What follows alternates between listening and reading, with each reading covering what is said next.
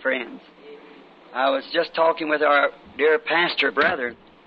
I, I guess there was some standbys I didn't get to. I couldn't go any further.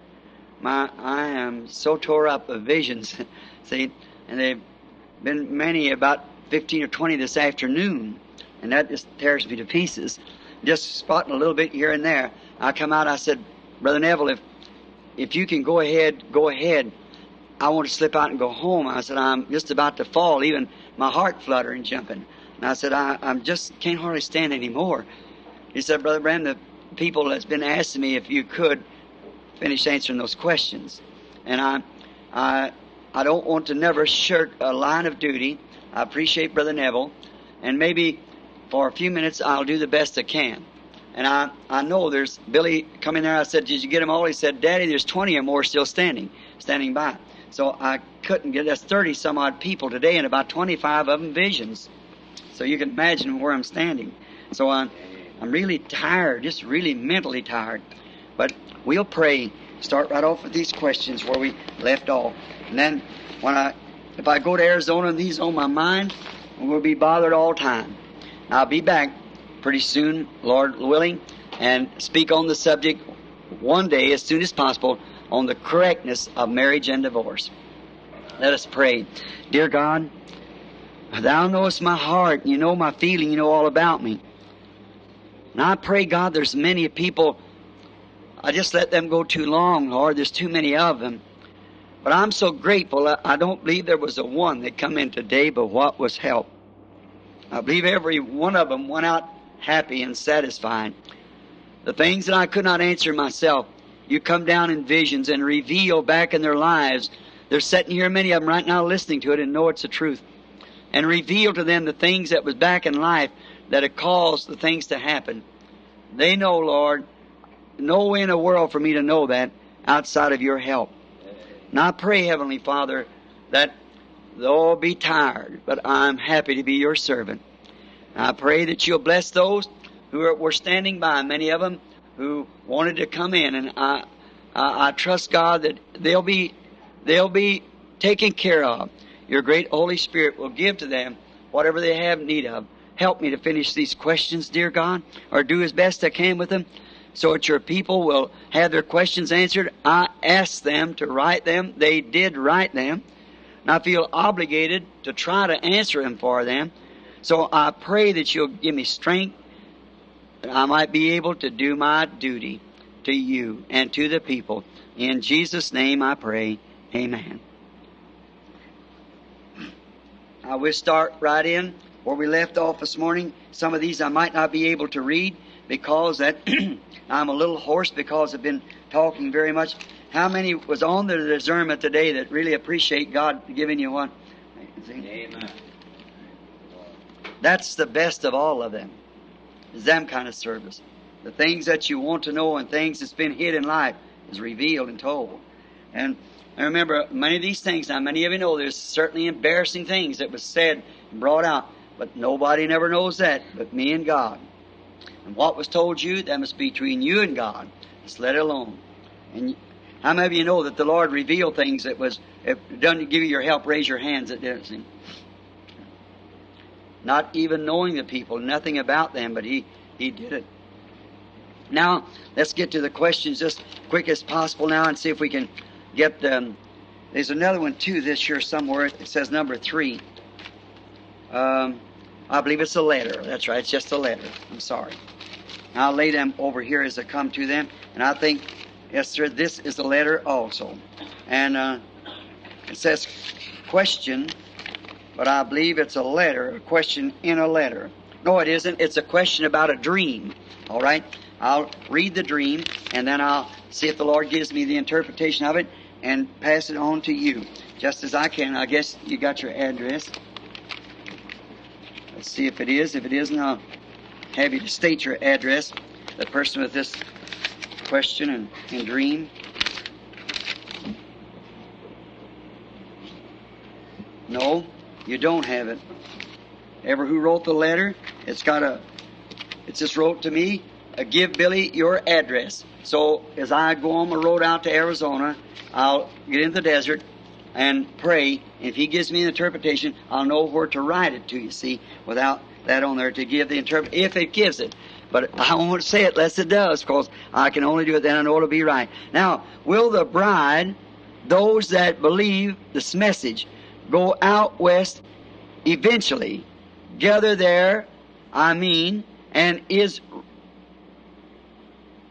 I just meant this is bring just a second.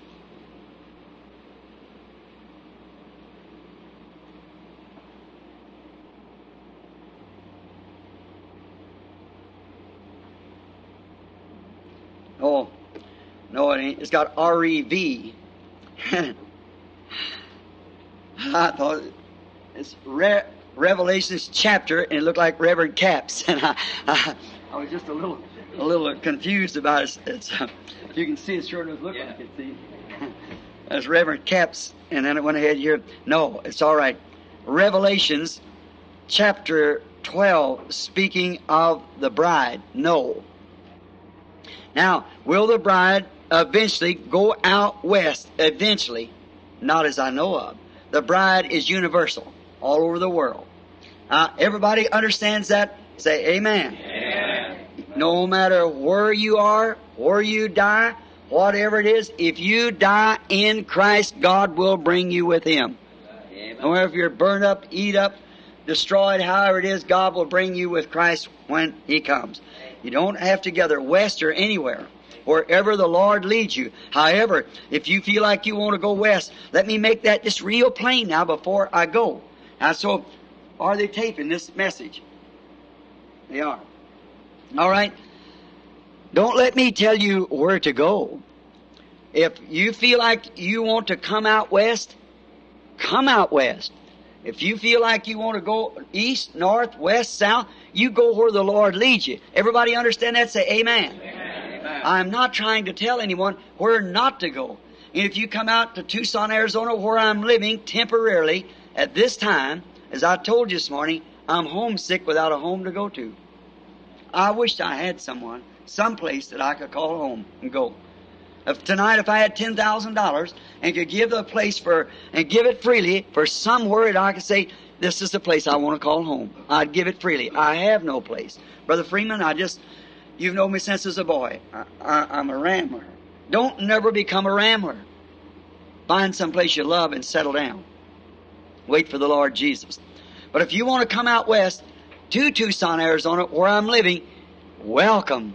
I'd be glad to have you. You're my brother, sister. I'd do anything in the world to help it. And all of you that has come out there, I've tried the best I could to make you welcome and show you everything that I know and take you around, do everything I can, and you're always welcome. But if you're coming out under these conditions, thinking that the bride or something is going to go up from Tucson, Arizona, and there only, you're mistaken. Don't come out for that. Don't come for that because that's an error. That isn't right. Now, Revelation's 12th chapter, but just one thing the Lord reveals to me or speaks to me like, I missed from them visions, you see, and it's kind of hard to keep it away, see. But He seems to speak to me again to say uh, again more about this going out west. Now, as I have said before, I'm not out there just to be out there. I'm out there because I am led to be out there.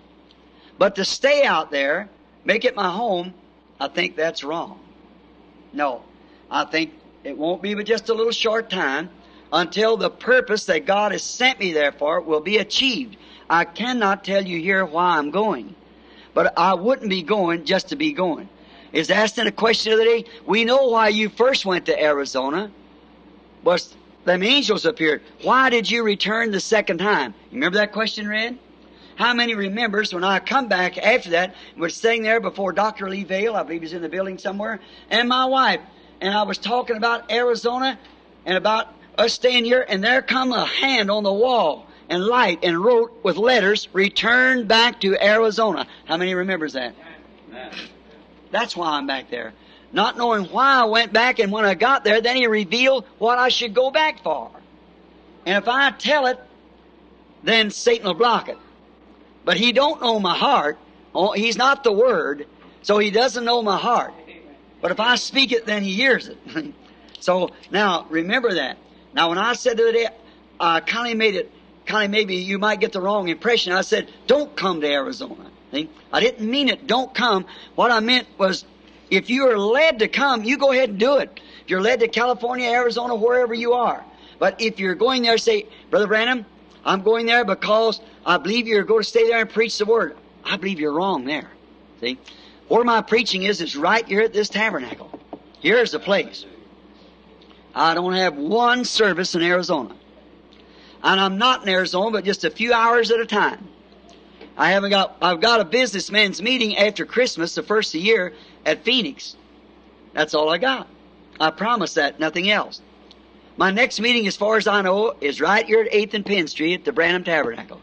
I've got 30 or 40 subjects that I know would take a week or two at a time to run them through. And I have on my heart to preach here at the Branham Tabernacle, right here at Jeffersonville, Indiana. And now, if you're really wanting to go somewhere to stay with the Word, where our message, and our message is no different, it's the same message you've heard all your life, only something more been revealed to it. This message is the same message that Luther preached, same message that Wesley preached, the same message that Pentecostals preached, only something added to it. What it is, is the revealing of the seals, what them reformers left off. See? That's been made known in this day, could not be known then. The Pentecostal message could not be known in the days of Luther or Wesley. It had to wait till the Pentecostal age. But the Pentecostal age is nothing but just a farther advanced Lutheran age. It's like corn maturing or anything else. So has the church. Uh, if I would have preached tonight, I was going to preach on the subject marked out here in the Bible, the vine that had been transferred from Egypt into Palestine. How many of you know that God had said Israel was His vine? Then I'll refer back from that to Jesus being the vine. And the church now has been transferred to the world, is not set down into dirt, but set down into Christ, which has got to bear fruit. See? And that was to be my message for tonight, if I was to preach. But I thought I better get these questions. So I just omitted that. I'll get that maybe when I come back. Revelations chapter 12 does not pertain to the bride. Revelations chapter 12, I haven't looked it up, but I know it. It's the woman standing in the sun with the moon under her feet. The moon represented the law. The woman represented Israel, the church, and the 12 stars in her forehead was those 12 apostles, 12 church ages, and so forth, which just passed. See? And the sun was at her head, which to see the moon is a shadow of the sun, which the law was a shadow of good things to come. And that woman is Israel, not the bride. Now, I won't spend too much time because I've got to get them done. Romans 7, 14, 18. Uh, we know that the law is spiritual, but I am carnal, sold under sin. For that which I would do, uh, not for what I would, that I would not, but what I hate, that I do. If then I do that which I would not, I see un, unto the law, consented to the law that it is good. Now then, it is no more I that doeth it, but sin that dwelleth in me. This I cannot understand. Well, they wrote out the scripture. That's Paul speaking to the Romans. Now he said, let me just kind of polish it up so you can see. He said, in me is two persons. Right, one wants me to do.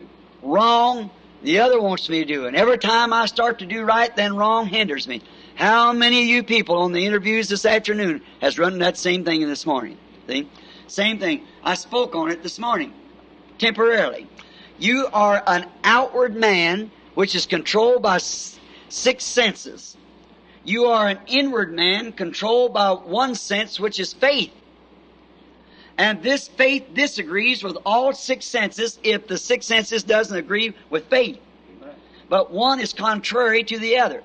Now, as long as the six senses agree with the faith, wonderful. But when the six senses disagrees with faith, doesn't leave the six senses alone. Now, for instance, here, Jesus made a statement, a promise. The inside man says that's true. The outside man reasons that it can't be true to you. Then ignore the outside man and accept the inside man. Now that's the same thing that Paul's speaking of. He was sold under the law to carnal sin. Every one of us is the same. That's the reason we are have the troubles we do of married four or five times and this and that and all kinds of sin and adulteries and everything else along in our lives is because of those things. We are carnal. And that part must perish. But then inside we are a spirit man, soul inside. And that's faith in God's Word. Then we bring our outside body under subjection to the Word by faith, by accepting what God said. How can I take a cocklebur and make a grain of wheat out of it? It's impossible for me to do it. The only way it can be is because inside that cocklebur has been transmitted from a cocklebur wheat, a cocklebur to a germ called wheat life. Then you bury that cocklebur and it'll produce a grain of wheat. That's right. See? Because there has been a life of wheat put in the cocklebur and the life of the cocklebur has been taken out, but the nature of the cocklebur is still sticky. See? And it will be until this new life has fully been developed out of the ground and raised up again. When it comes forth, then it's no more cocklebur, but wheat, but wheat. But while it's here on earth, and in the out of the earth in a cocklebur, it's still sticky, but it's got the nature on the inside of it of wheat.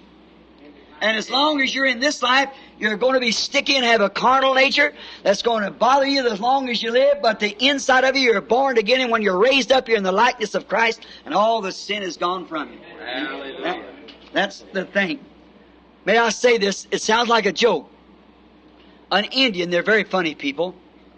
And uh, they're not funny, they're odd to us, but they seem all right to themselves. And if you get to know them, they're all right. An Indian was asked one time when he was saved. I remember one in Phoenix, Arizona. Billy was going down to give out prayer cards. And he'd just stand there and give out prayer cards. And then people was able to run up there and grab the prayer cards. While the, the well people really had a headache, toothache, something wrong with the toe. They got they got the prayer cards, Brother Ruddell, and when, when they did, then in a prayer loan, the only thing I got somebody with a headache, somebody had something wrong with toe, and uh, something like that, and there was people sitting there dying with cancer and things. that didn't get the prayer line. I said, Billy, go down there and ask those people what's wrong with them. And if they haven't got cancer or some horrible disease or something that's going to kill them, don't give them them prayer cards. Get them people up there in that prayer line. It's going, it's ready to die. If not help from the Lord, let them others just wait. Let them come in a fast line or something. But let them people that's ready to die. I said, ask them. He said, well, you said just shuffle up the cards and give it to him. That's what I was doing. I said, but you're getting them people run up there ahead of them, and they get them poor cripples and things, can't get them. All right, I'll do it. He goes down, this old Indian, and they're very odd. He wouldn't sit down in a chair. They give him a chair, but he sat down on the floor in the tent. He had a hat on. He wouldn't take it off. Had a feather sticking in the back of it, just sitting there. Billy walked up to him, and um, he passed by, and he said, uh, you want a prayer card? Hmm. He said, what's wrong with you, chief? He said, me sick. He said, but what's wrong with you? He said, me sick. He said, but I want to know what's wrong with you. He said, me sick. That's all he could get out of him. He said, all right, I'll be back after a while. So Billy went along asking people. the old Indian kept watching that prayer cards getting thinner and thinner. Every time he'd draw them out of his pocket, they were a little bit thinner. So after a while, the old Indian got up and walked over and tapped Billy on the back to remind him he was in this too. And he said, he said, uh, Chief, what's wrong with you? He said, me sick. he said, well, Chief, you have to tell me. Daddy said not to give these cards to people that just had uh, like tummy ache and headaches and things. Give them to people who's real sick. He said, how sick are you, Chief? He said, me sick. he set him down again, and before he, his cards is really about gone A couple of minutes, he kept watching them cards. He come back, tapped him again. He held out his hand. Billy put the card on his hand and said, Chief, go right on there, me second. he got in the prayer line. And I was praying for him, and I said, Do you believe, Chief? He said, At right. and I said, Well, you believe that God will heal you? He said, At right. I said, You be a good boy? He said, At right. I met him about a week later. Brother Fred Sothmann, I believe, was there. It's when the uh, when the tent meeting was going on. It's Phoenix. And I met him a little later on in the week. I said, Are you doing all right, Chief? He said, At right. Come to find out, I talked to, what was that missionary's name up there? That old man with the white mustache? up there to the Apaches. I can't think of his name. Oh, he's a fine old fella. His wife is healed cancer, you know. He said, Brother Branham, that's all he can say. said, I told him to say me sick, and the only thing he can say is at right. that's about it. See, at right, me sick. Somebody told me he uh, had one one time, was converted, received the Holy Ghost, and he said to him, how you get along? He said, pretty good and pretty bad. He said, well, how do you mean pretty bad and pretty good? He said, well, since me received the Holy Ghost, he said, there's been two dogs in me. and one of them a black dog, one of them a white dog. He said they argue all the time. he said they growl and fight at one another. He said the white dog wants me to do good, the black dog wants me to do bad. Said, well, Chief, which one of them wins the fight? Said that depends on which one Chief feeds the most. so I think that's a good answer here. See, there just depends on the warring all the body that's in you. It depends on which one you cater to, which nature you cater to. The carnal nature after the things of the world, or the spiritual nature after the things of God. That does it. Can every son of God uh, be so anointed till he can do miracles, signs, wonders, or is this just, as this at the uh, directions of the Holy Ghost? Yes, it is at the directions of the Holy Ghost. If you are a son of God or daughter of God, whatever you are, when you have received the Holy Spirit, then the Holy Spirit directs you to do things. I don't have time. I just wished I could tell you little stories every time I think of it, just have to pass it by. But I think this one will hold just for a minute. It was down in Meridian, Mississippi. Many of you oneness people, Brother Bigby was holding, was sponsoring my meetings as a oneness brother. And one night in a meeting, Billy Paul went over in the arena and to give out prayer cards. Oh, it was pouring down rain. And the people standing outside with umbrellas and things. And um, Billy gave out prayer cards. And there was a, and um, then he come to get me. And while there was, while he's come to get me, there was a little lady that sat down in front, and there was another lady walking with a little baby, trying to keep it quiet. And this little lady sitting there with the little calico dress on, ever what it was, was a mother too.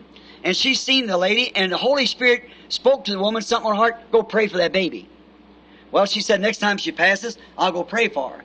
And when she passed again, the lady was holding a prayer card. Oh, she said, I, I couldn't pray for that baby. Said, Brother Branham will pray for that baby tonight. And who am I to pray for the baby if Brother Branham's going to pray for it? Now that was reverent and that was nice, but that can't always be the will of God. Sometimes it's different. The Holy Spirit kept telling her, go pray for that baby. Finally, she thought, that woman would turn me down cold knowing she's got that prayer card. She wouldn't want me to pray for that baby.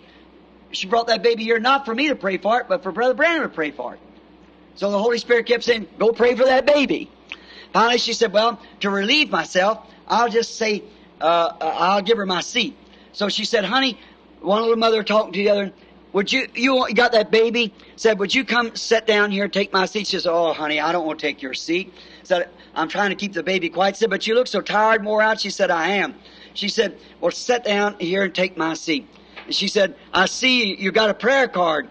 Uh, perhaps your brother Branham's going to pray for your baby. She said, we hope this number will be called. And she said, well, I do too. She said, sister, uh, you are a Christian? Said, oh yes. She said, I'm a Christian too. And said, ever since I've been sitting here, the Spirit of the Lord has been telling me, pray for that baby. Would you give me permission? I know Brother Branham will pray for that baby if it's called, and you just keep holding your card, and he'll get it. Said, but if I lay my hands upon the baby and just offer a little prayer to make myself feel better and get out from under that, what's calling me, would it, would it offend you? She said, well, certainly not, darling. Pray for the baby. And it was a little blue baby. And so the, the little lady prayed for it. She gave the lady her seat, and she climbed up into the third balcony and was standing up. Some Christian brother up there, gentleman enough to get up and give this lady a seat. So uh, she sat down. About a half hour later, I come into the meeting, spoke for a few minutes, called the prayer cards, and this woman was third or fourth in the line with that baby. And she sat there and she said, Oh, thank you, Lord. Now, I felt so sorry for that little mother. I believe the baby will get well now. Because Brother Branham's just the third or fourth. You'll get to that one. Said, Thank you, Lord. The little mother sitting up there feeling for that baby. All right? Then when I come up, started praying for the baby, when the lady come up, so I looked at her and said, Now, your baby is a blue baby. You brought it here to be prayed for. And now, your name is Miss So and so, and you come from such and such a place, but the baby's already healed. There was a woman who had a burden on her heart by the name of Miss So and so that's sitting up here in a balcony, first one on the end of the fourth row in the third balcony, prayed the prayer of faith for the baby, and the baby's already healed. She just almost dropped out of her seat. See? Now, what if she had not have done that? See what I mean? Now that woman would have more sympathy for that baby, a mother to a baby, than I would for the baby. See? And the mother being, see, can we all do miracles? Yes. When you're directed by the Holy Ghost to do miracles, go do it because it's Holy Spirit directed. Now, if that woman wouldn't have carried out what God told her, perhaps there'd been a rebuke in the Spirit to her. You see? And should have disobeyed God. Always, if you are a Christian and something is persuading you to do something, go do it. Go do it. Don't doubt it, go do it. Uh, I'd like to ask question is, um, well, here's another one of them, or either I got in the wrong, yeah, I, that's one for this morning. Woman wearing uh, pajamas is a man's garments. Must have got mixed up over here in these others. Um, Brother Branham, was God doing the thing? Was God, uh, was I doing the thing that took place when the tape, oh yes, we had that this morning. I must have got some of those mixed up. I ought to tear them up, but I just hate to do it. Brother Branham, who will populate the earth outside the heavenly city? Explain about each person's angel who abides with them from birth unto death? Very good question. I hate to pass these by. They're good questions. I want my, my children to know these things, see? Now, who will populate the earth outside of the city? Outside. It will be the redeemed that will populate the earth outside the city. But they will not be the elected and called bride. The bride will live inside the kingdom with the king.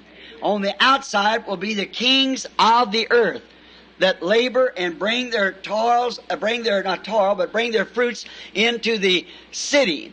And the doors will not be closed by night. Now on, now this light on top of the mountain will not lighten the whole world. It'll only lighten the city. But it can be seen in a distance of thousands of miles, baby. But it won't lighten the earth because the Bible said in the new world that from one Sabbath to another and from one, uh, from one new moon to the other. See? Well, the people come up uh, before the Lord onto Zion, up to um, uh, the city to worship. And now they will be outside the city, not the bride, but the people that come up in the second resurrection that will be tillers of the soil, just like Adam was, and so forth, the cares of the garden, but the king and queen will remain in the city. Explain about each person's angel who abides with them from birth. Now, if you notice, now this is pretty deep. Now, I never, I just picked it up. Now, the part of it's wrote in type, the other one's with a pencil or pen. Now, there is an angel but this angel of the Lord that are encamped about those that fear them. It fears him. See? Now it isn't promised that sinners has angels. It's only the redeemed has angels. Did you know that? The angels of the Lord encamp about those that fear him. Now, angels are messengers. I want you to notice, it's so perfect and it'll prove predestination to you. See? Now, when a little baby is being formed under the mother's heart, and you little children, and understand these things. See, the Lord gave you to mother, and she carried you under her heart because you're close to her heart.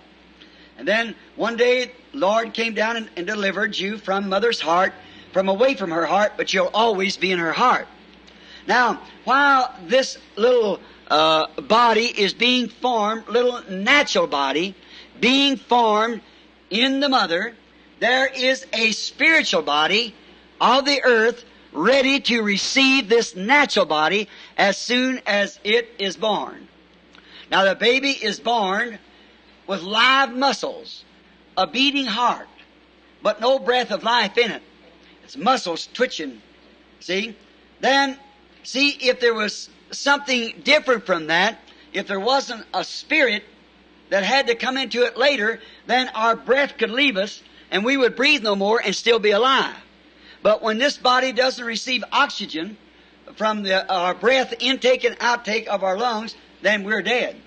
Now, but when the mother, the little baby is dropped to the earth from the mother's heart, dropped, you understand what I'm saying, what way I'm, reason I'm saying it this way. When the little baby is dropped, what happens? As soon as it comes forth, if it doesn't start crying, the doctor, midwife, or whatever, spank it, stretch it. It's got to have a shock. And what happens? Notice a mother, she can be ever so mean and cruel. But just before that baby's born, there's a certain kindness that sets in. Did you ever notice a mother when she's to be mother? There's something sweet about her. She always takes on that sweetness. It's because that little angel, little spirit, a little messenger to this little tabernacle is ready to come forth into the world. And then when this little angel comes into the body, that's the little angel of the earth. A spirit that's ordained of God to take this body. Then that baby has to have a choice. It makes its decision.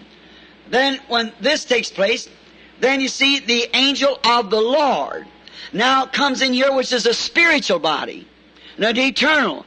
This is a dying spirit in a dying body. But now you can't be in two bodies at one time, but there can be two natures in you at one time.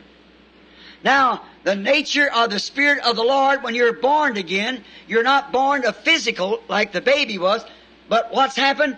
The spiritual birth has come to you. And while this spiritual birth is growing into your heart of God, there is a physical or a celestial body growing to receive that spirit. And when the life leaves this body, it goes to that body. Just as when the body is presented to the earth, the spirit comes in, and when the spirit goes out of the body, there is a body waiting. For we know that after this earthly tabernacle be dissolved, we have one already waiting. See, that's it. The spiritual body of the people. Brother Brent, now these must be a, there's a group of them here, looks to be at least 10 or 15. It's all wrote out on paper. Same kind of paper, typewriting and so forth. I'll try to get to them as quick as possible. We can get out in the quickest care. Dear brother, would Jesus not accept worship in Revelations by John when he fell to why would not Jesus receive worship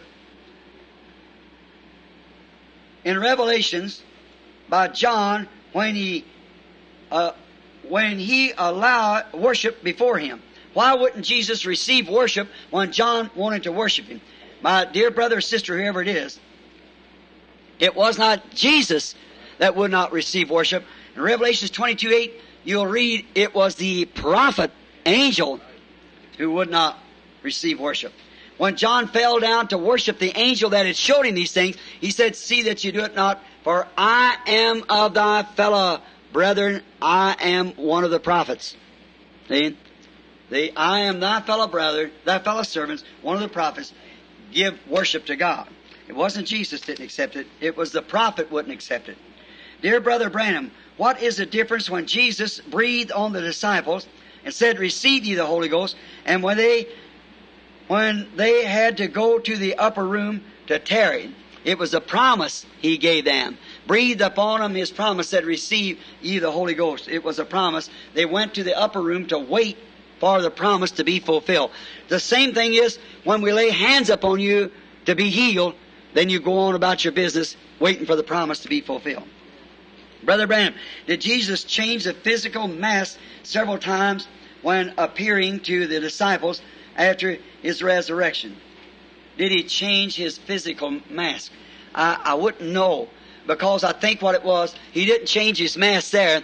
The thing he did, he withheld their seeing or knowing him. Like those who came from Emmaus, they walked with him all day and it was withholding from them. And they saw a man on the bank one time fishing where they had fished. He said, children, have you got anything? And they said, we've taken nothing, toiled all night. He said, cast on the other side. And he took up a whole bunch of fish and they knew then it was the Lord. I think it wasn't his mask that it would change. I think it was just the people's eyes was withheld. Brother Branham, what is the difference if, if any between the angel of the Lord and the Lord himself? The angel of the Lord is a messenger from the Lord, and the Lord himself is that person.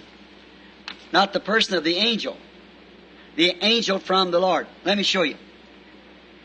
Earthly speaking, here's an angel from the Lord. Earthly speaking, here's an angel from the Lord. Earthly speaking, here's the angel from the Lord. How do we know then that they are angels from the Lord when they bring the word of the Lord? But when they try to pervert it, it's not from the Lord then. So you try to make it say something it doesn't say. Just say whatever. Then there is a supernatural angel comes down from the Lord. A messenger like Gabriel and Michael Woodworm and so forth, their names. Brother Branham, what seems to be wrong in the day when we are living, being a believer and following the message and messenger of today, when you cannot seem to pray like you would like to? That's a good question. I believe, brother, sister, ever who asked it, it's a cause of the conditions of time. The revival is over. The revival has lasted some 15 years. Never did last before over about three years. I believe it's received its last revival. And I believe that's why you can't pray and feel in the Spirit like you used to. It's because the revival fires has gone out. Brother Branham, please explain how a person knows if he is thinking his own thoughts or if the devil is placing thoughts in his mind to make him think wrong, especially if you know you do not want to think them. Then if it's contrary to the word, it's the devil's thinking. If it's with the word, it's God's thinking.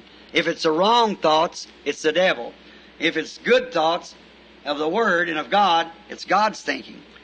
If the case may be that the devil is placing thoughts in your mind about a certain thing how may it be overcome or got rid of? Take the very vice versa from it. If the devil makes you think that that um, that uh, you are, if you know you're a Christian, it tries to make you think you're not a Christian. Just take the verse and say, "I am a Christian."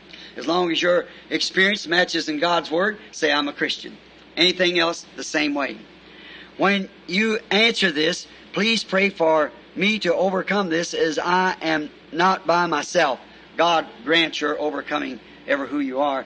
May your thoughts just go right back the other side and say, I am a Christian, I am a believer. Satan, you have no hold on me. Frankly, I'm standing right here now saying the same thing. Keep from fainting right here at the pulpit. Hmm. Amen. That's right. Four or five times I've almost pitched over on the pulpit. That's the truth. God knows that's right. When a person realizes he has an inferior complex or some sort of complex, how may he overcome this? So should it be if he was the only child caused this in his early youth. Take exactly the opposite. If you're always wanting your way and that one little brat that wants to always have everything your way, turn right back around and give everything you got the other way. If you're selfish and you want to hold everything, then start giving away what you got. See? Do whatever, just go the vice versa. That's the way to overcome anything is an antidote. You've, my old southern mother used to say, hair off the dog back's good for the bite. That applies this way too. Brother Branham, what achievements should we let our uh, preteen age children participate in? I beg your pardon. So what activities should our preteen children uh, uh, to anticipate, participate in? Also, how should we go about helping them select their associates? Keep them in Christian company as long as you possibly can.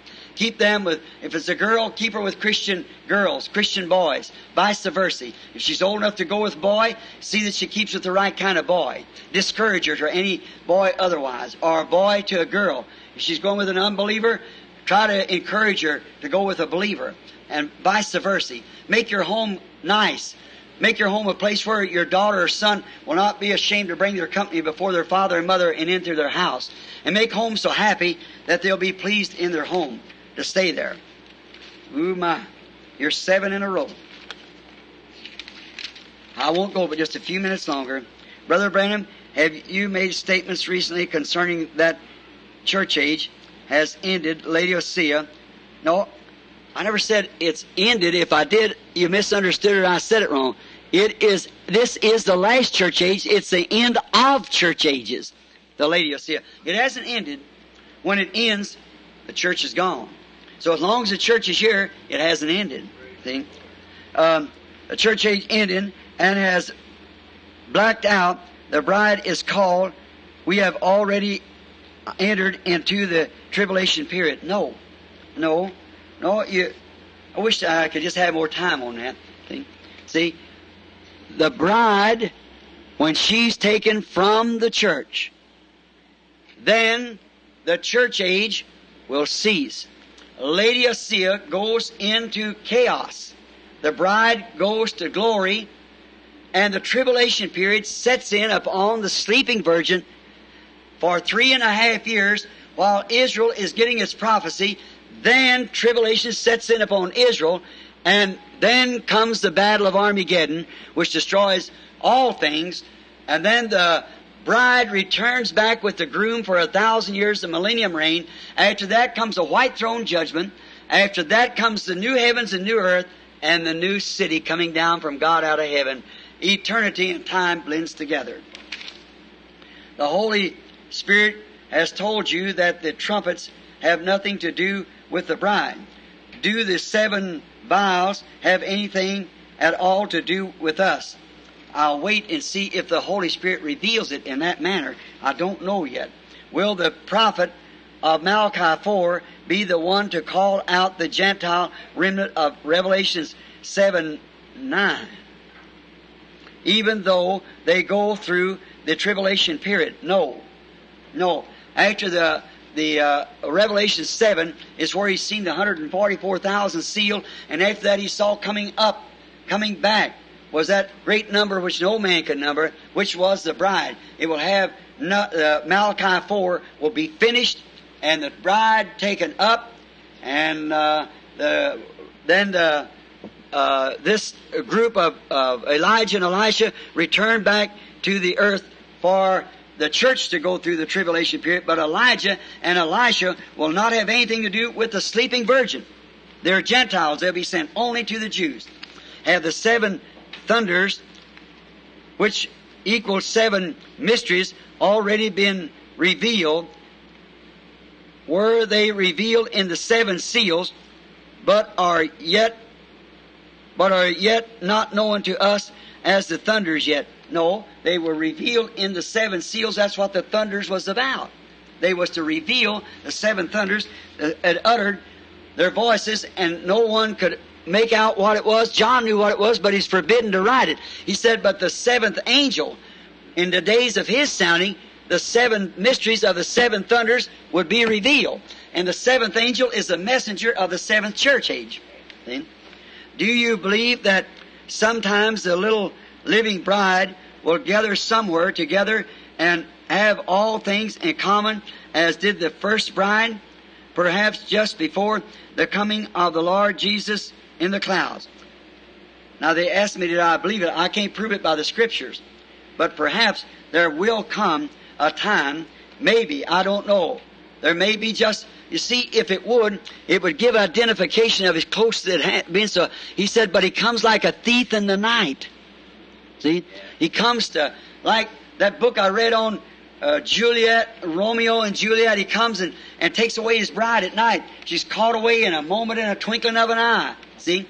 And it's very doubtful whether they'll be that way because the Bible said there'll be two in a bed, I'll take one and leave one, and two in a field, I'll take one and leave one. See, so they probably, across the world, they won't be gathered in one place to have things in common. but little groups of them will be scattered all over the earth.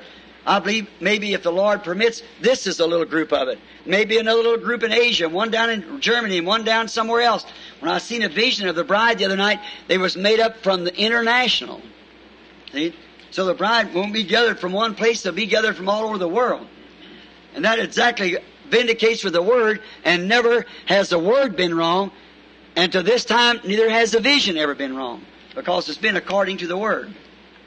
Will anyone who has a true and genuine baptism of the Holy Ghost in this hour not be in the rapture of the bride?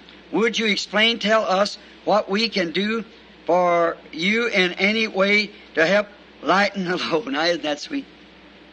No, there's nothing you can do right now. Yes, genuine believers that's baptized in the Holy Ghost will be in the bride. Of course, they're selected and called out. The sleeping virgin didn't have any oil. Those that had oil went in. But the uh, what can we do to lighten the load? Yes, brother, sister, whoever it is writing this, pray for me. That's the best thing to do. Thank you. I don't need money. I, uh, enough of that comes in to take care of me. Thank the Lord for that. I don't need clothes. Most of the time, people give me my clothes that I wear, and my friends and things give me clothes, and they, I get enough money to feed my family. That's all we need. It seems, and you can pray for me, because I certainly need spiritual help. It seems among the ministers of the Word that we have little or no burden to pray, to preach, to fast, or for lost souls. That might still be out there somewhere in the world. Would you please tell us what to do about this condition? Um, thank you very much, Brother Branham, for this. Um, it must be a minister. It didn't sign any name for these words. Brother, I've had to answer them when I was tired, wore out, and uh, kind of, you know, don't feel too good. So I, I trust that it answered the questions. Um, uh, thank you very much. I, I forgot what I was going to answer him. Preachers, a minister, why we have these burdens, don't have burdens for lost souls. I believe that it's it's a lacking of the revival. I believe we should still try to pray to God to give us passions for lost souls until Jesus comes. Brother Branham, you believe that everyone who has the Holy Ghost speak in tongues? No.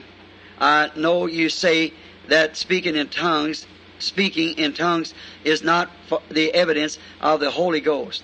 I would, uh, 1 Corinthians 12.30, please explain. Would you get 1 Corinthians 12.30? I think, do all speak with tongues? or so forth. I'm not sure. I'll try to get another while this answering it. Brother Branham, would you explain Job 14, 21? Yes, for Job 14 is if a man dies, shall he live again? All. If a man dies, Job speaking of the resurrection. I think I had that the other morning, wasn't? Or was that down at Charlie's house? Miss Cox is there somewhere.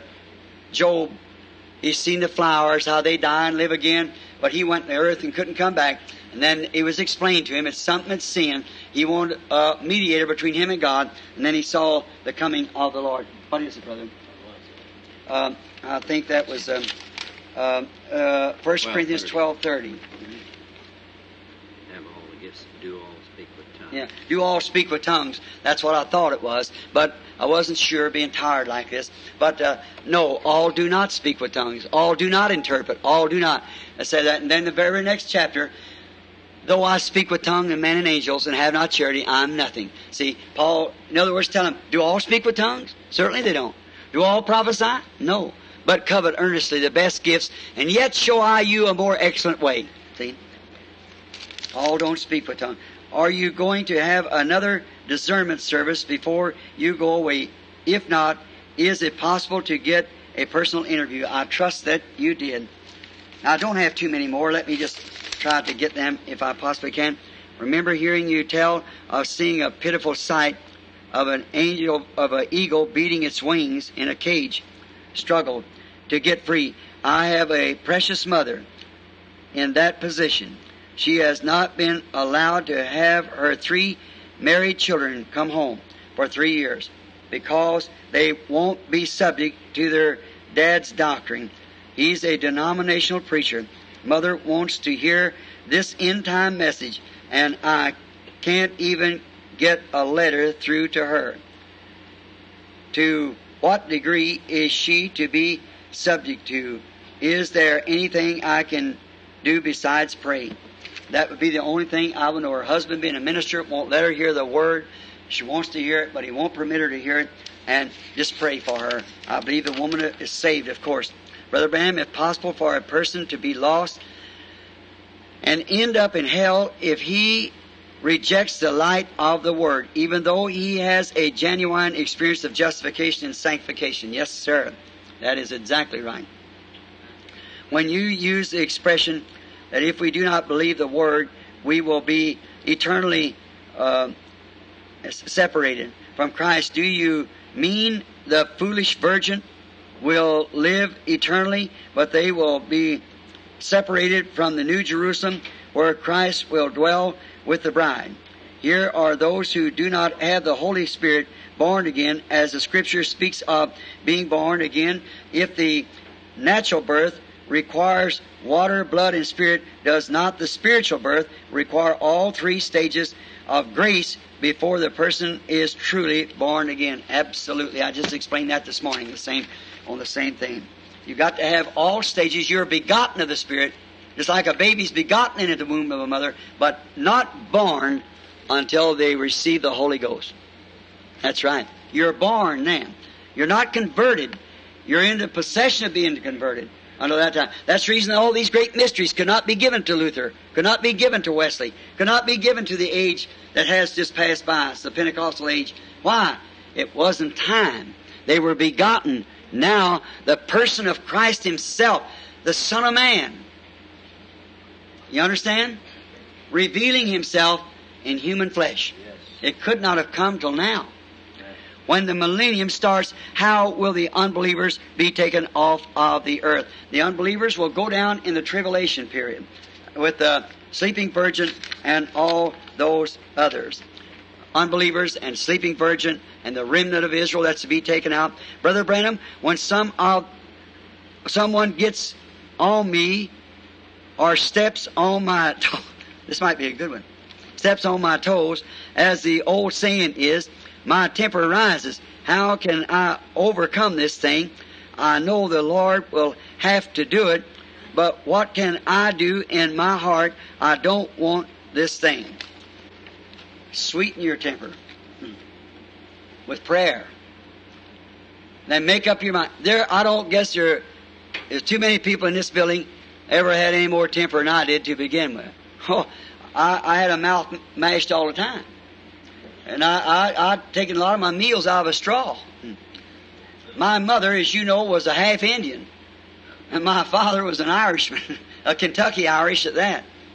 And every one of both of them had enough temper to fight a buzzsaw. And all the time my mouth was mashed. I was little to begin with. And they just picked me up and knocked me down. I get up again, then knocked me down again until I just got too able, to, uh, unable to get up anymore. That's always. And then when I got able to get up, I got up again, they knocked me down again. So that's just the way I had it. Now I thought I could never be a Christian, but when the Holy Spirit came into my life, that Amen. done it. No more. I had a woman one time. I went to have to cut the lights off. That day I had hair on top of my head. She said, "You little kinky-headed idiotic." I told her, I said, "Woman, you oughtn't to curse like that. Uh, don't you fear God?" She said, "You little kinky-headed idiotic." If I wanted somebody to talk to me about things like that, I wouldn't get a half-wit like you.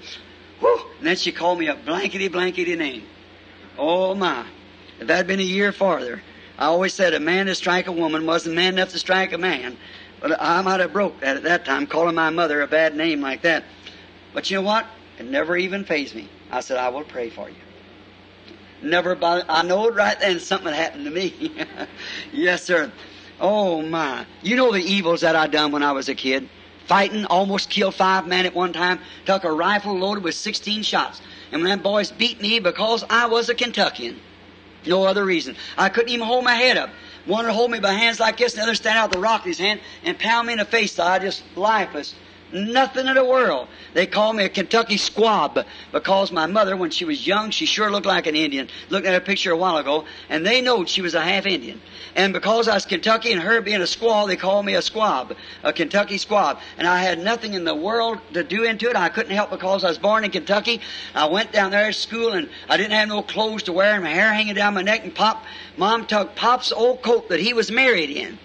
And cut it up and made me a pair of pants to wear to school my first time. And I, and she dressed me with a pair of white stockings on and a pair of tennis shoes. And they said, if you don't look like a windy Kentuckian, and and uh, and that and then that went on all my all my school days. And a couple of boys, because I walked down the road with some little girl and packed her books, they didn't want me to do that, and they met me down there and beat me till I was simply unconscious. I told them if they just let me go, I promised I would go right straight home. And so they took, let me loose, kicked me four or five times, knocked me down, scraped my face all over, and I went home like this up to the broom sage field. I had a little 22 Winchester rifle laying up over the door, reached up and got that rifle full of bullets, went right down through the locust thicket and hid by the side of the road till these five or six boys come along there. Just waited till they come, and when they come out talking, said that Kentuckian will realize where he's at from this on, going on like that. I stepped up with a hammer, pulled back on the rifle. I said, now, which one of you wants to die first? So you won't watch the others. They started squealing. I said, don't squeal, because you're all going to die one by one. Now, a it. And just then they started squealing. I pulled up and snapped. The gun snapped. I threw another shell in, snapped. It snapped. Another shell snapped. It snapped. And I pumped 16 shells on the ground. Every one of them snapped. And them boys running and screaming and diving over the hill and everything. And after they left, I stood there. When I get so angry till I, I, I wouldn't cry, I laughed like an idiot and tears run out of my eyes. Now that's a temper. If it hadn't been for God, I'd been a murderer. And I picked up them shells and put it back in the rifle and pow, pow, they'd shoot as good as ever. Talk about grace. Where are the foolish virgins during the millennium? In the millennium, they are in the grave. The rest of the dead live not for a thousand years. Will there be, or is there now a place for the bride to gather together, to live like when Moses led the children of Israel? I'm going to answer that question for you. It was just revealed to me. I'm going to tell you the truth. Yes, sir, there's a place for all the bride together. You want to know where it's at? In Christ. Correct. Just gather in there. We're all together.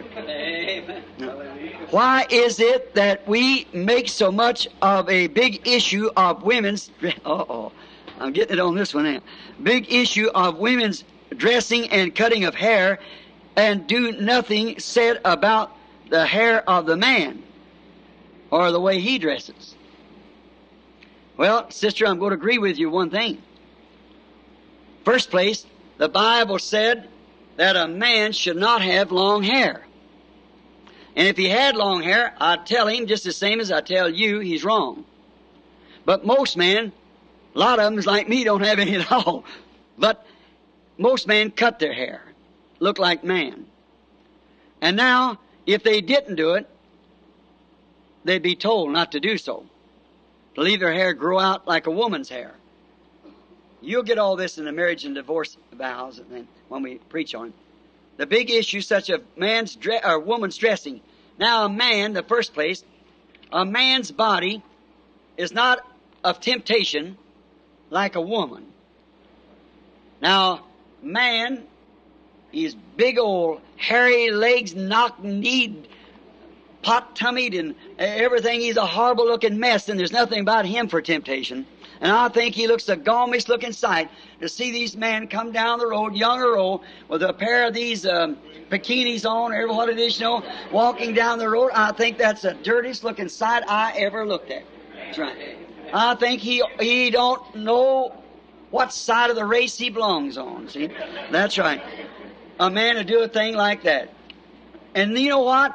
I just heard a few months ago the American Army's going to dress that way. Yep. The Army's coming out next year, year after next, all in shorts. How bigger bunch of sissies can we get? God made a man to look like a man and act like a man and dress like a man. He made a woman to do the same, dress like a woman, act like a woman, and be like a woman. About this morning, about the question come up about man. If he wants to, if a woman has got real thin hair, and she wants to wear one of those rats or ever what you call it. I think that's my wife wears it. It's a. She says her hair's thin, and she's got some kind of a thing about that big around, looks like a great big oversized biscuit. And she wraps her hair around that and pins the pins in it. And now, uh, uh, as far as I'm concerned, that, that don't bother anything as long as your hair's long. A minister said his wife was was uh, uh, condemned because she had a, a tint in her hair. And I found out from a question that means a paint or coloring in her hair. I can't say that's wrong. I have nothing about it. If she's got long hair, that's all I can say about. It. And now, a man, this person said this morning, taking off their hair, putting it back on. Now, this kind of got here too about a haircut. See? Now, if if a man doesn't have hair, and his wife, I've heard women say, "Well, if I could just get John, I think he'd look better if he if he wore a hairpiece." What do you think about it, Brother Branham? Is it wrong for him to do it? No, sir. No, indeedy. It is not wrong. Not at all. If he wants to wear it, that's fine. No more than wear false teeth or whatever that come along.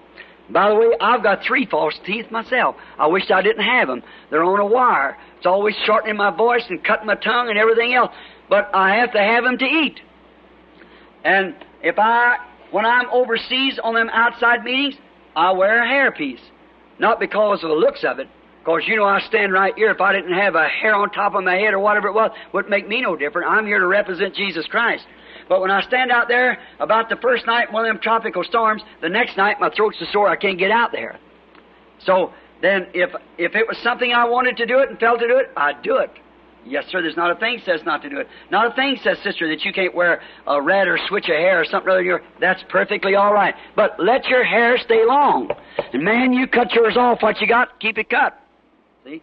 Then that settles that. And woman, you dress like a woman. And man, you dress like a man. Don't try to be a sissy and wear women's clothes. And women, don't you try to be masculine and wear a man's clothes because God don't want you to do it. The Bible condemns that. But now about wearing a piece of hair or wearing a hair, uh, well, what is one of those rats? Did I make a mistake a while ago, or is that a mouse? I, I, it's something. That, it's something that a, a woman puts in her hair to make it look more. Ever what it is. See, there's nothing wrong with that. Go ahead. It's all right. Brother Branham, a sister came to the tabernacle some 800 miles, and she said she believed you are Jesus Christ, incarnate. Please speak on this. She was very IMPA, impatient in trying to tell others what she thinks. I-M-P-A-H-A. Impatience. All right. Now, of course, the sister was wrong. I am not Jesus Christ. I am His servant. We've went through that so many times, but oh, I'm getting pretty close now. Just pray for me just a little bit longer. Brother Branham, would you just like to hear the rest of them as, as quickly as you can? Brother Branham, one time I failed God gave me a prom- feel God gave me a promise such as Sarah. There was a question, but the promise came after. Was the promise of God, I knew Sarah's was. But I feel time is so short. We love your ministry and Him who called you. That's sweet, isn't it? Love your ministry and Him who called you to it. And therefore we love you. Oh, they signed their name. Thank you, sister and brother. A question, yeah. All right. Now, God think He gave you the promise and it happened like Sarah? Sure, it's the same God. The answer is the same way. Don't you believe nothing else but it was of God. Brother Branham, I would like to ask you some questions concerning the Bible. Please explain St. Mark. I got that one. I've got that. St. Mark 16. We got that the other day, I remember. Let's see. Dear Brother Branham, please explain St. Matthew chapter 22 verse. When we got that one. See, remember the other day? I'll, I'll show it to you. I see it right here. Uh, 22. How did this guest get in at the wedding supper who had on a garment but didn't have on one of the wedding garments? Remember I said it, I kind of pulled a little joke. I said a denominational brother who came by the, the he came by the window and not by the door. the door is the word. You said that Cain was of the serpent's seed. Why did Eve say, I have gotten a man from the Lord? That's what I was trying to find this morning. I got the scriptures wrote down here for that. I may be backing up a little. I hope so. Finding some here. Brother Branham, my husband, which was brought up a Catholic in uh, our worship, he wants to pray his way. I got that. Remember? Oh, I'm getting these right in here now. I got that one. Brother Branham, I finally interest my sister from a, I got that. A lady had a Catholic sister. Brother Branham, in 2 Timothy 4, what is the gift that was given through? I got that one. How many remembers them? I've got some of them mixed up here. Say, um, is it lawful for us to use any type? It's birth control. I, I, let me talk to you on, on private on that. See, as I said this morning. Um, first, are the five foolishest virgins saved? Doing the, I got that. I'm back in here just a minute. Just be patient with me. After having known the way, at least the way of repentance and sanctification, I got that one. Remember? Then to fall away from that. I got that one too. I backed up some. I just had to get them. As Brother Branham, what is the meaning of St. Matthew 24, 28? For wheresoever the carcass is, there the eagles together. Remember me explaining that? See? I got that. Maybe I've done through with them. Praise the Lord. It's time. Is it time that the bride will have to to be with you for I got that one, the rapture. Maybe I, and I know I got that one because it's marked out the bottom. I remember that. Well, praise the Lord. We're getting right down here now. Let's see. Since Acts 2.38 is the only way to be baptized, what about the multitude? I got that. They never knew it in their days. It's just now revealed after you know what to do. To he that knoweth to do right and doeth it not, to him it's sin. Brother Branham, is it wrong to grow, to grow and work in tobacco? I don't believe I got that.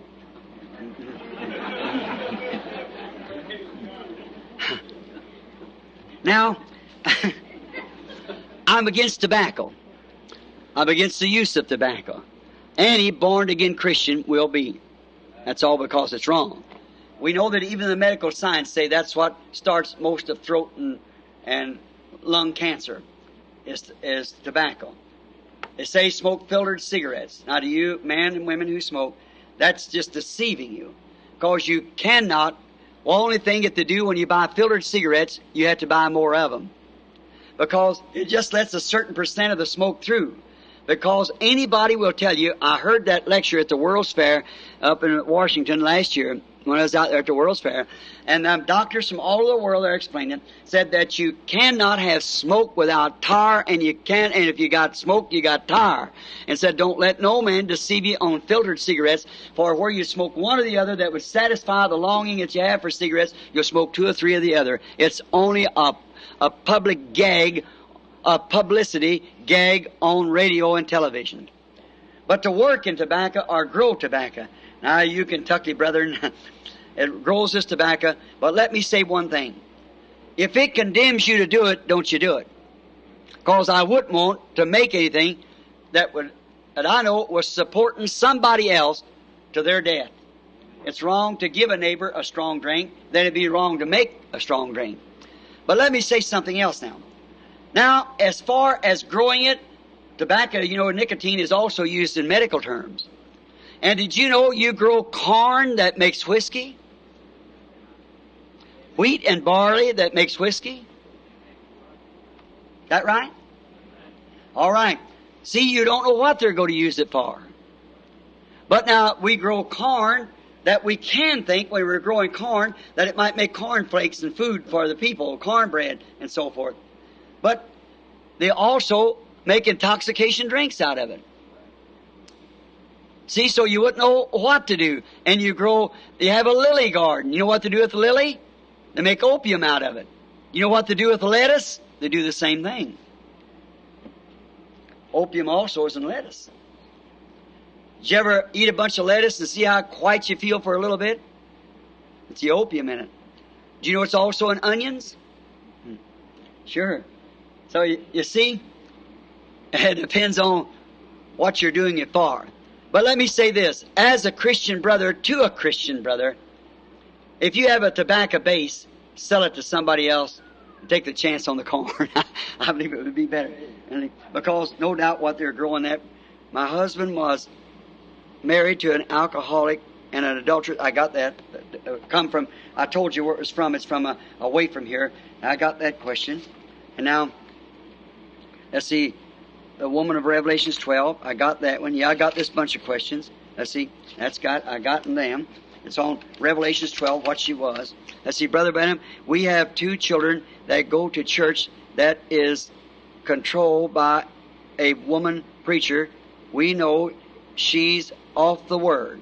Our children are under the strong influence. How should we go about telling them this is error? I told you before I answered that and handle it gently. What would you say if I, I know that person sitting here. What do you say if I believe I know who the woman is and can tell you?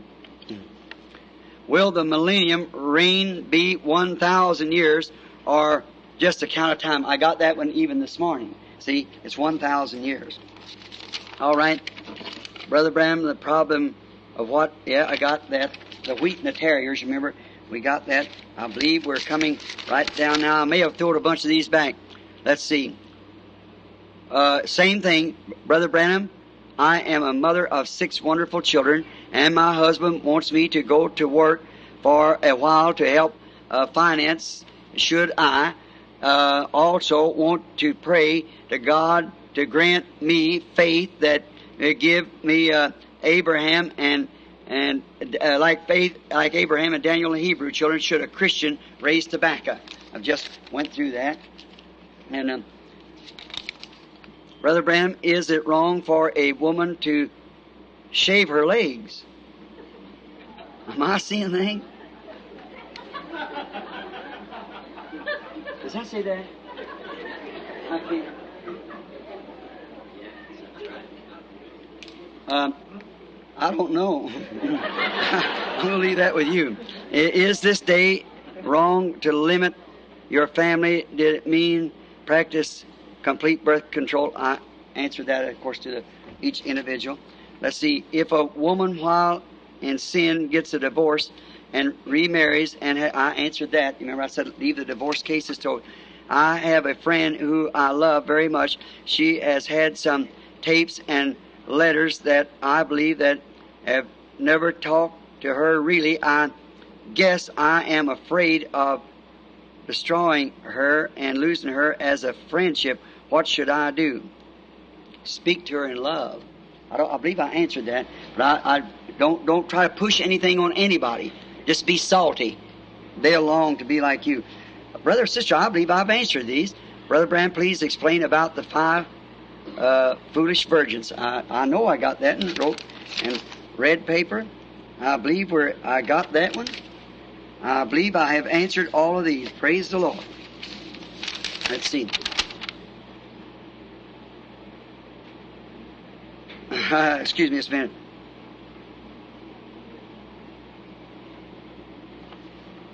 Dear prophet of God, St. Mark 16, 18, I part of laying hands on the sick, I'm around snake handlers. What about it? Well, that's a good question. If you're around snake handlers, and they say Mark 16, certainly. I believe that the Bible means just what it says. I believe if we try to tempt the Lord into something, we're in for it.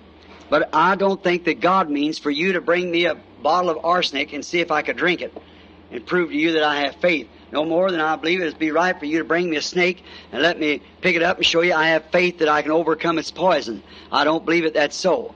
I do believe that if I was in the water baptizing people or doing on the work of the Lord or out in the jungle and the snake bit me, I'd walk right on in the name of the Lord. See, I believe. And that's what it meant. Now, if you have to take, see what you do with that dear person, ever who you're, uh, who you are, remember this.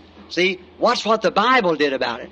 No more than I believe if you try to say, glory, glory, glory, don't tempt God to speak in tongues. Just let the Spirit speak through you. See? Now, I don't believe in tempting God or pushing anything. Just like I said a while ago, when the Spirit, when you wait upon the Spirit, it doesn't. Now watch, Paul was picking up sticks on the Isle of Crete, I believe it was. And he was in chains. And a snake, perhaps a mamba, that's a death bite. He should have fallen down right quick dead. I don't know no other snake would kill you that quick unless it be a mamba. And so he picked up this mamba, we'll say. It's a deadly bite. You just got about just a few breaths left. When the mamba hits you, the cobra, you got a 50-50 chance for the serum to live. Uh, with a black cobra. With a yellow cobra, you got about 80% to die and about 20% to live. On Mamba, you have no percent. You're just dead. That's all because you don't breathe but just a few breaths. It paralyzes the nerve system, the blood system, and everything else, and you're gone. See? But when when this Mamba that bit Paul in the hand, they said, "Well, that man is a he's a wicked man, perhaps a murderer. Even though he escaped the sea, yet." Uh, he could not uh, escape death. The gods is going to revenge him, like uh, his uh, being a murderer. Paul looked, and this snake hanging on his hand, he just shook it off, not all excited, oh, Lord, help me do it. No. He looked at it, shook it off in the fire, went on picking up sticks as if nothing had happened. They said, he'll die just in a minute because when that snake bites you, you're gone. After a while, the time passed, Paul didn't swell up, die, or no effect. They said, they changed, said he's a God that's come down in the form of a man. See, he never said, bring me that snake, but the snake bit him. He never tempted God, but had faith in God to overcome the snake bite. You see what I mean? So, ever who you are among snake handlers, uh, now if they want to handle snakes, that, that's up to them. See, I just don't see it in that manner. I just say, well, that people's got faith. I don't say they haven't got faith. Burn themselves with a settling torch and things like that. But you see, still, that don't prove God. I've seen Indians take a, a line of fire three foot across and about 40 yards long when it's fanned with leaves until it's white hot. Not special, man, farmers strip off their shoes, take little, the priest bless them with goat blood, and take little hooks of fish hooks and stick in their skin over their mouth till they're one big mess of, of water filled up and a little like Christmas tree balls, like that, ornaments, filled up and big fish hooks that long, sticking in their flesh. You'd imagine what that is to take in and out. And stand like that and walk right out across that hot fire, and it just, just white hot, beyond red, white hot. Walk right down through that fire and turn right around and walk back, not even a scorch on their feet. And they don't even believe in our God. They worship demon worship. See? So that don't mean anything. Just keep away. You just be a real sweet, humble Christian. Live the life. And then God will take care of the rest of it. Brother Branham, what are the preachers going to preach on? Going to preach on that don't go in the bride. Their message now, the Holy Ghost, water baptism, and salvation. What will they preach on if they don't go in the bride? Well, you know what will probably happen? I'll say this now. I can't prove this. But uh, they'll simply go right on preaching just like they have now. And people going on thinking they're getting saved. And the bride will done be gone. Is it right according to the word to practice birth control? Um, I told you to answer that privately. You just got these questions come to me privately. Dear Brother Branham, we have a teacher that you know that the scriptures yeah, I got that. Just a minute now. Brother Branham, at one time we had our name put on the book of a certain, yeah, I got that about how they had taken it off now. Did they do wrong?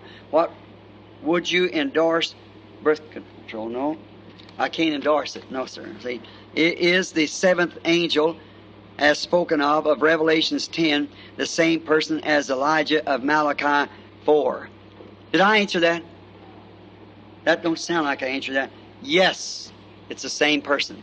Revelations 10 is the seventh angel's message, which seventh angel messenger of the seventh church age, which is Malachi 4. Is birth control.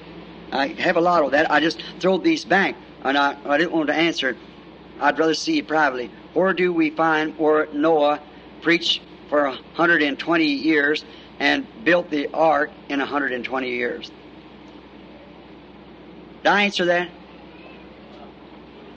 A generation or a allotted time, a man's allotted time on earth was 120 years, which took Noah the period to build the ark which was considered a generation in that day. 120 years was a man's allotted time. And he preached according to Genesis 6 3, he preached to that generation, which was 120 years Noah did. All right, let's see now. Uh, in Malachi 4, this Elijah is to take the hearts of the fathers to the children, and then the hearts of the children to the fathers. Is this the same person? Yes the same person. All right. Oh, wait a minute. No. Pardon me. I'm sorry. Uh, just see the Holy Spirit catch that for me then? No, I thought it said, uh, see, what it was in Malachi 3. There I send my messenger before my face, which was Elijah. In Malachi 4, it turns back around and said, Behold, I send Elijah. Malachi 3, he was to take a messenger sent before the face of the Lord Jesus, which was John. How many understands that? Malachi 4, when this Elijah comes, immediately after that, his message and things, and after the, is the coming of the Lord and the renewing of the earth. And notice, to make it sure now that it's not the, how the Holy Spirit wrote it, but this prophet, he said, He will turn the hearts of the fathers first to the children. See, that was John's first coming. He turned the hearts of the fathers, the old patriarch fathers, to the message of the children, which was the new generation then, Jesus in that generation. Then, and, conjunction it, tying together the hearts of the children back to the fathers, which means the message of the day will turn the hearts of the children in the church age back to the original Pentecostal faith of the beginning. So it will be two different uh, the one messenger, but it, it differentiates there the, the first coming and the second of John, or the messenger Elijah. My husband and my youngest son does not believe. Yeah, I got that. I know I did because I know the person's got their name signed there. I remember talking to him afterwards about it. How can we find the will of the Lord our, our home to, should we move our home to Jeffersonville, Indiana? Can a person be a Christian and dislike a colored people? Does God not want them to be uh, treated like us cause they are dark in color? Would you, what do you suggest in this? Do you believe in integration or segregation? I believe in integration. I believe that a man, no matter what his color is or who he is, he's a man just like I am. Exactly. Now I believe if they just leave those colored people alone, and them communists didn't get out there and inspire them. Now they wanted. Now the real genuine colored people. There's a genuine bunch of born again godly saints in them people. Yes, indeedy. Just because my skin is white and theirs dark, that don't mean one thing to me. He's my brother if he's in Christ. That's why I differ with the Afrikaans message. They didn't believe and believe those people had a soul. That's what got me disliked there. I said that man's a man the same as I am. He's got the rights to the same privilege that I have. His skin don't mean no difference to me or no other man that's born again of the Spirit of God. But I said, if they'd let those colored people alone, they never would have been this inspired. And I said from this pulpit, we have lots of colored people that come here. I don't think there's any here tonight, but we have lots of colored people that come here to this church brother, they're as welcome as anybody else is. They're my brother and sister, some of the finest people I ever met in my life. Is some of them colored people. Then there's some of them that's renegades, just exactly like the white people or the yellow people or the brown people. Yes, indeedy. Now, I don't believe in mixing marriages. I believe that a white man should not marry a colored girl, or a colored girl marry a white man, or a yellow marry a colored or a white, or I believe the brown, black, white, and races of people are like a flower garden of God, and I do not believe they should be crossed up. I believe that's the way God made them, and I believe that's the way they should remain. What it fools me, and I've seen some real pretty colored girl, intelligent, nice looking kid, just as pretty as any woman you want to see. What does she want to marry a white man and have mulatto children? What would an intelligent colored girl want with such a thing as that? It's because that something a communist. And how would a, a fine uh, uh, a colored man want to marry a white woman and have mulatto children? I don't believe. I, I believe we should stay just what we are. Uh, we, we're servants of Christ. And God made me, if He made me my color black, I'd be happy to be a black man for God. If He made me yellow, I'd be a happy yellow man for Christ. If He made me uh, white, I'd be a happy white man for Christ. If He made me brown or red, an Indian, whatever it is, I'd stay my same color. That would be me. I want to be like my Maker made me down there that day in Shreveport when that uprising come, and then and there was all them young colored inspired out there, communistic. I've told you here this pulpit, Martin Luther King is the greatest indebtment the colored people's ever had. That's right. That man's going to lead thousands of them to a slaughter. That's right. Inspired by communism. Let me prove my point. I said that about two years ago. Look what's happening right now. They said they were fighting for integration. And when the law give them integration, And to you people that don't believe in integration, be ashamed of you. Our nation permits integration, and we should do what the big boss says do. It's exactly right. And now, say not to come in uh, places and so forth like that, or shopping or sitting in the back of the bus and so forth. No, sir. The law says they're just the same as we are, so we're the same as they are, so let's act that way. Let's be that way. And that's exactly what all really true born again people believe. And I, I, believe that's in their heart. I never had such a feeling for people as I have them poor people in Africa, the way they were treated. And I do not believe in that stuff. I'm a southerner. I was born across the river yonder, but I'm like Abraham Lincoln. I come here because I believe that men were born equal. That's right. And I do not believe in separating people and things like that when that people baptized with the Holy Ghost and so forth. But look, it isn't them real, genuine, born again Christian colored people that's causing all this trouble. You want to condemn them for that? What about some of our renegade white kids? See? Now what's sauce for the goose is for the gander. Well, our white kids cause twice as much trouble as they have. It's exactly right. Where's it at in our colleges and things like that? Some of our higher educated people is causing those things. See? Well, what is it? Now, let us show you that it's communism and not them colored people. That's how communism has always come in to take over. They do that in every nation. That's how they do it, getting you fighting amongst one another. Revolution. Then they take in without a shot. They don't want to blow this country up, they want it. They can wormweed it in, and now they've seen a case of doing that and know what the old revolution was and thought they'd start another revolution. To prove my point is clear, after they have integration, they have it now, legally, lawfully, they're causing more trouble now than they did the first place. See? It shows that it is communism and not them precious souls that's born of the Spirit of God. Would we still be on fire and preach the gospel, or is the time over? No, keep preaching just as hard as you can preach. Brother, stay with it. I'm right behind you. Brother Branham, when you prophesy about won't eat eggs, don't live in the valley, was that prophecy just for you or for the congregation? All right. Years ago, about 30 years ago, I gave a prophecy that it would come to pass that in the last days that there would be diseases amongst uh, animals, amongst cattle, and eggs, even to eggs.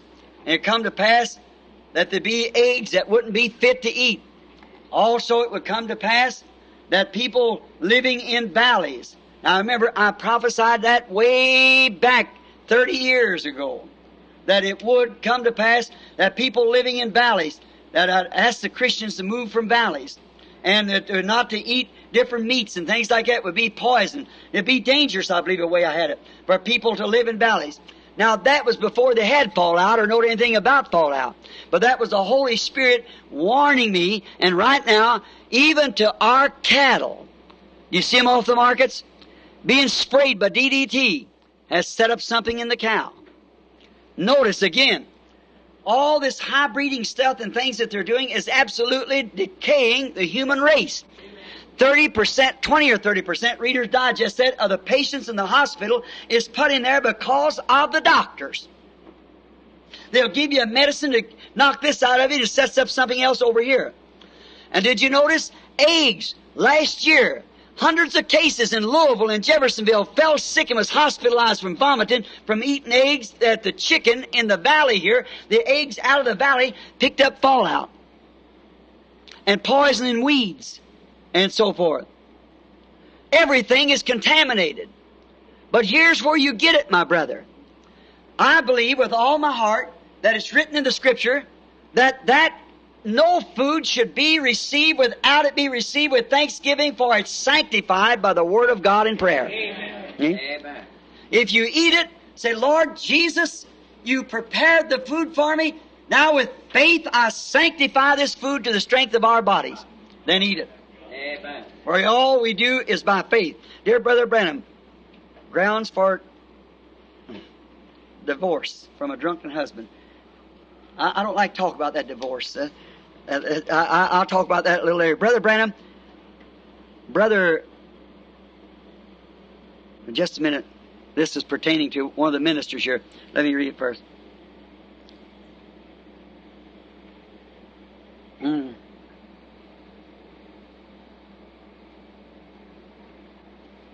Just a minute.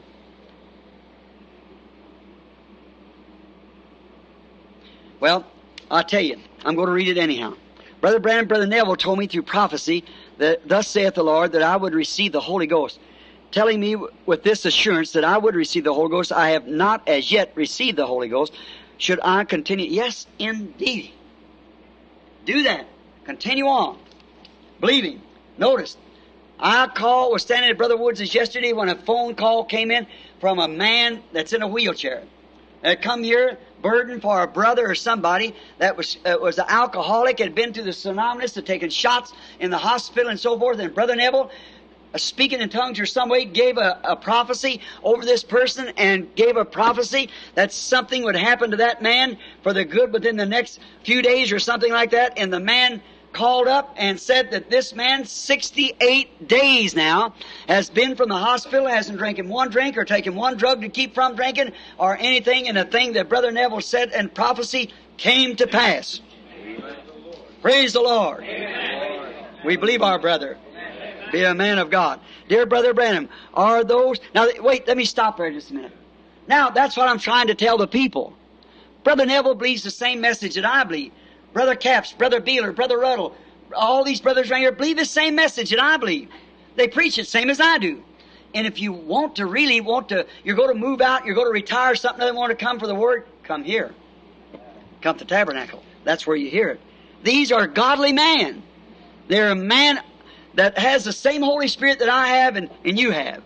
Teach from the same Bible and the same message. Dear Brother Branham, are those who are speaking tongues the remnant yeah, I got that. Mm-hmm. I got that. On, speaking in tongues. Brother Branham, your sermon on the baptism of the Holy Ghost is baptism in Jesus' name. Yeah, I got that. Let's see.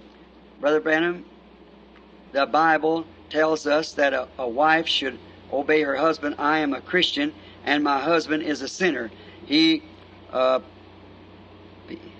persecutes me in every way that he can, and for me not to go to church and read my Bible and and denies the word, what should I do?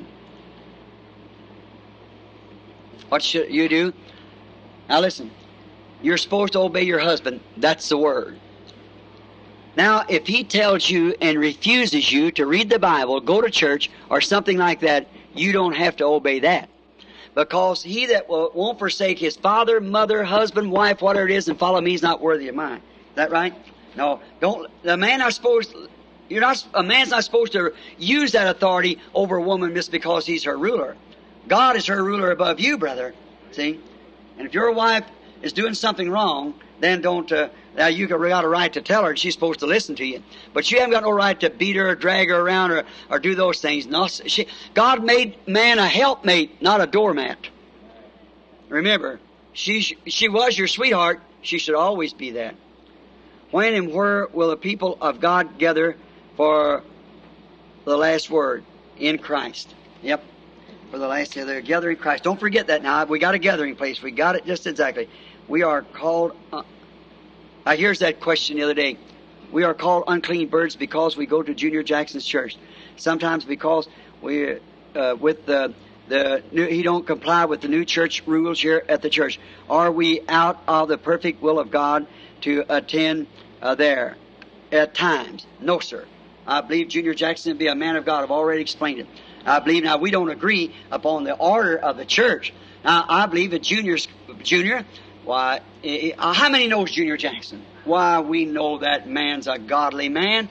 He believes this message just same as I do, and he believes these things. Frankly, Junior and I are just buddies, just like the rest of these men here, J.T. and and Brother Ruddell and Brother Jackson Brother Beeler, and all these brothers here, all of us, we're together now. We don't might not see just eye to eye like, see, but we believe the same message, see, and we stick together. There's Brother Humes over there too, a missionary, and oh, so many different ones. I sometimes I don't even get to call their names, but you know I mean you anyhow, brother. Sure, you'd like to get away from doing nursing. I asked that. I remember as a dear sweet sister that wanted to know about uh, doing nursing. Uh, when I was small, I was told everybody that wanted to be a preacher. I got that. I got that too. Then what should you do about today? Well, this is a letter from a, a minister, a worker for Christ. Uh, that's not just a personal letter to me. It's from Brother Pat Tyler, one of our brothers here at the church. That's all of them. Thank the Lord. I'm grateful to you people. I just get the our one, our comforts and our care. Wonder if Sister Wilson's still in the building. I seen her here. You know what I was doing a while ago, Sister Wilson? I was looking at the pictures when we laid the cornerstone. I looked upon the picture and seen Hope and I before we were married. I didn't even know that. I remember seeing a picture when I come out of one of my fights when I won a championship. Looked at my picture the night when I was state game warden here in Indiana. Now think of the church. You know, I guess there's not but about one person sitting here tonight out of that group that's left. How many here from the time we laid the cornerstone back at the beginning? Raise your hand. My brother, Sister Wilson. Won't you ask you two something? Remember how we all started? Remember the old floor when it was all full of mud? Had old windows that shook? We had 80 cents to start it on. A big pile of weeds. All this is woods like behind us here when we built it, the tabernacle. Look, all of us that took our vows marched around the altar. We've seen them come and go, one from the other. Have you noticed those who stayed with the message, how they went? Now think of the ones who got away from the message, how they went. Think of it. Here we are tonight, after all that group of three times what we have here now at our fullest meetings. Think of it. When school buses would be parked all around over the country here, from all around everywhere.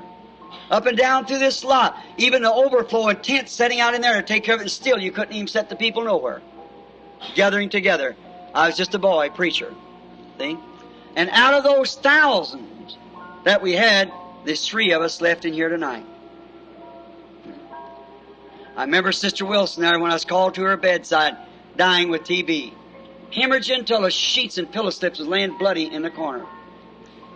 I remember the Holy Spirit stopping the blood. A few days afterwards, I baptized her in the Ohio River in icy water in the name of Jesus Christ and set her in the back of my open car, a little old roadster, and rode her from Utica. Wasn't that right? From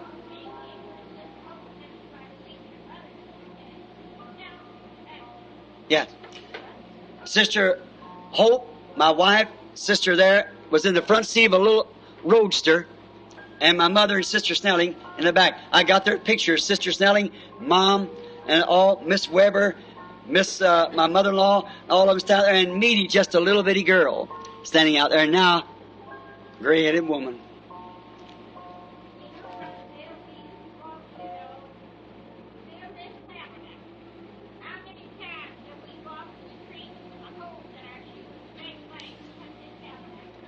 I remember when they had a little tag day to get her first money.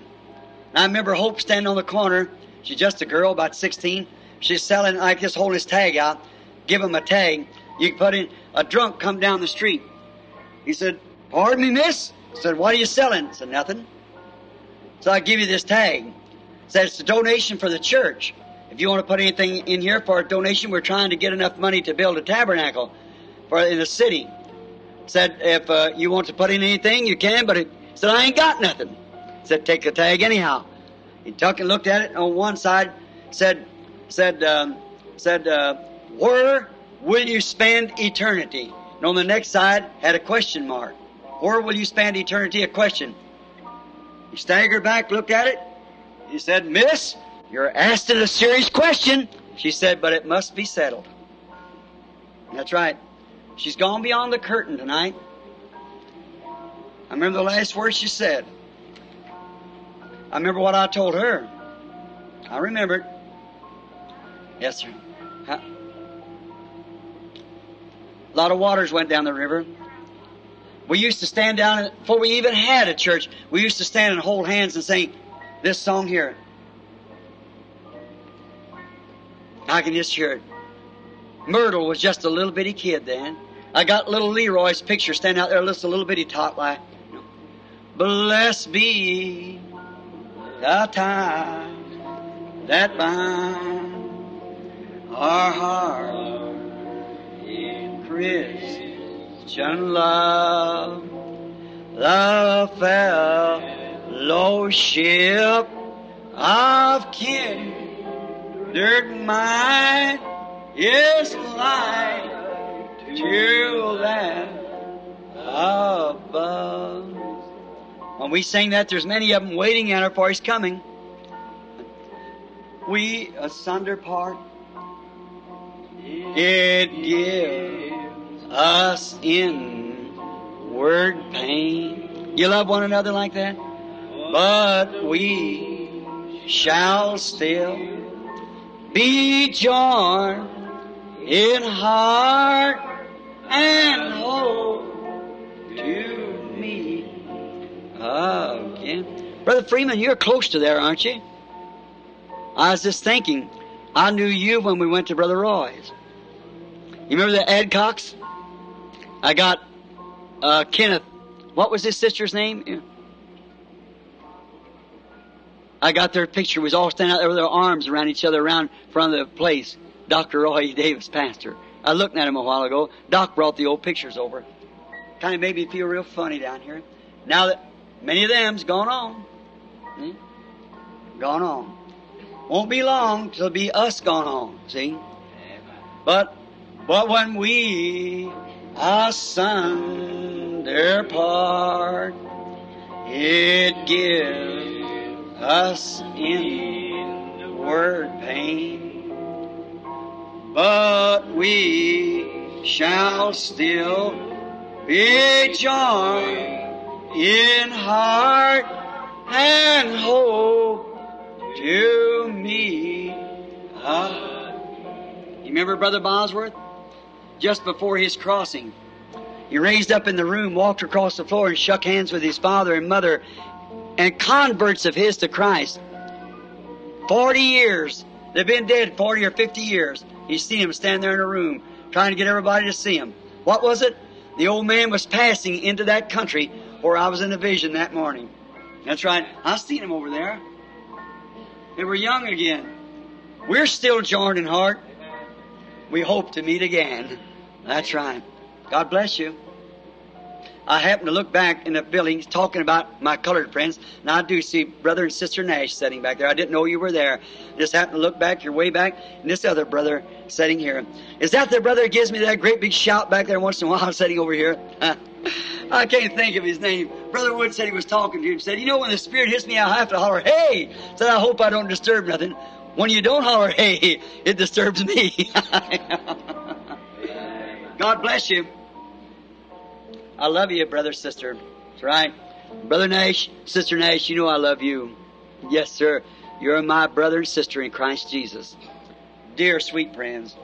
And any other, if I've missed some of them, them doors are open here for you. Heaven's doors will be open too. Mm-hmm. But we shall still be joined in heart and hope to me again. My, my faith looks up to thee now as we sing. Let's one more time sing now. It's time to go home now. My faith up to thee, thou Lamb of Calvary, O Savior divine. Now hear me while I pray. Take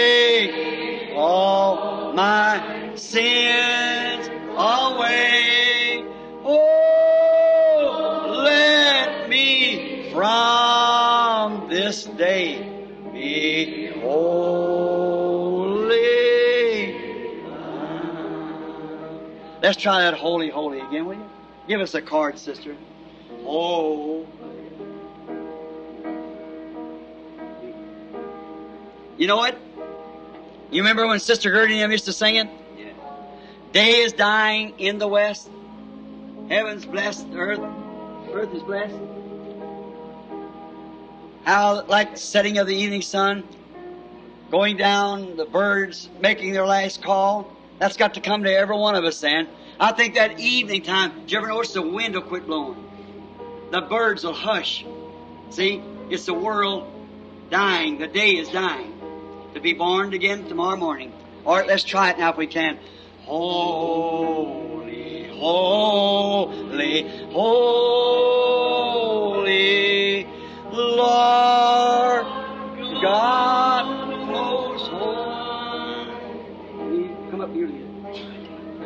I, I, I believe that I, I don't think I know it in that tune. Let me try it without the music. See? Let's see if we can get. Now, I, know, I might have it wrong. See? You help me now, every one of you now. Holy, holy, holy, Lord God most house, heaven and earth are full of thee, heaven and earth are praising thee, O Lord most high. You like that? Doesn't that do something to you? Let's try it again. Holy, holy, holy,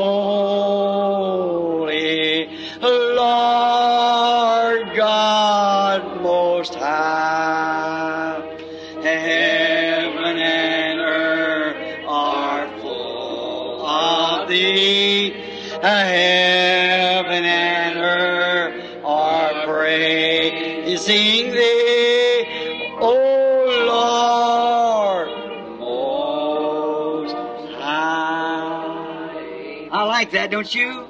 Oh, I just love those good old songs. There's something about them songs that I like. You can have all your little chopped up songs you want to. Give me that. Amen. I like that. Pass the Ribbon Veil. All these other pretty songs like that. I like them songs. I think singing is part of worship. Yes, they're singing the praises to the Lord. All right, for our dismissing now song is Take the Name of Jesus with you. May the Lord bless you now as we stand. Take the name of Jesus with you, child of sorrow and of woe. It will joy and comfort give you. Oh, take it everywhere you go. Precious name, precious name. Oh, how sweet. Oh, Father and joy of heaven. Precious name. Oh, how sweet. Oh, power and joy of heaven. Now, here's a verse I like, and it's a warning to all of you now. What do? Take the name of Jesus with you as a shield from every snare. Listen, when temptations round you get, what must you do? Just breathe that holy name in prayer. Precious name, oh how sweet, power and joy of heaven. Precious name, oh how sweet, oh power and joy of heaven. Let us bow our heads now till we meet, till till we meet at Jesus' feet. Until we meet, till we meet. Lord Jesus, that's my dear brother. Jesus, thank you. To be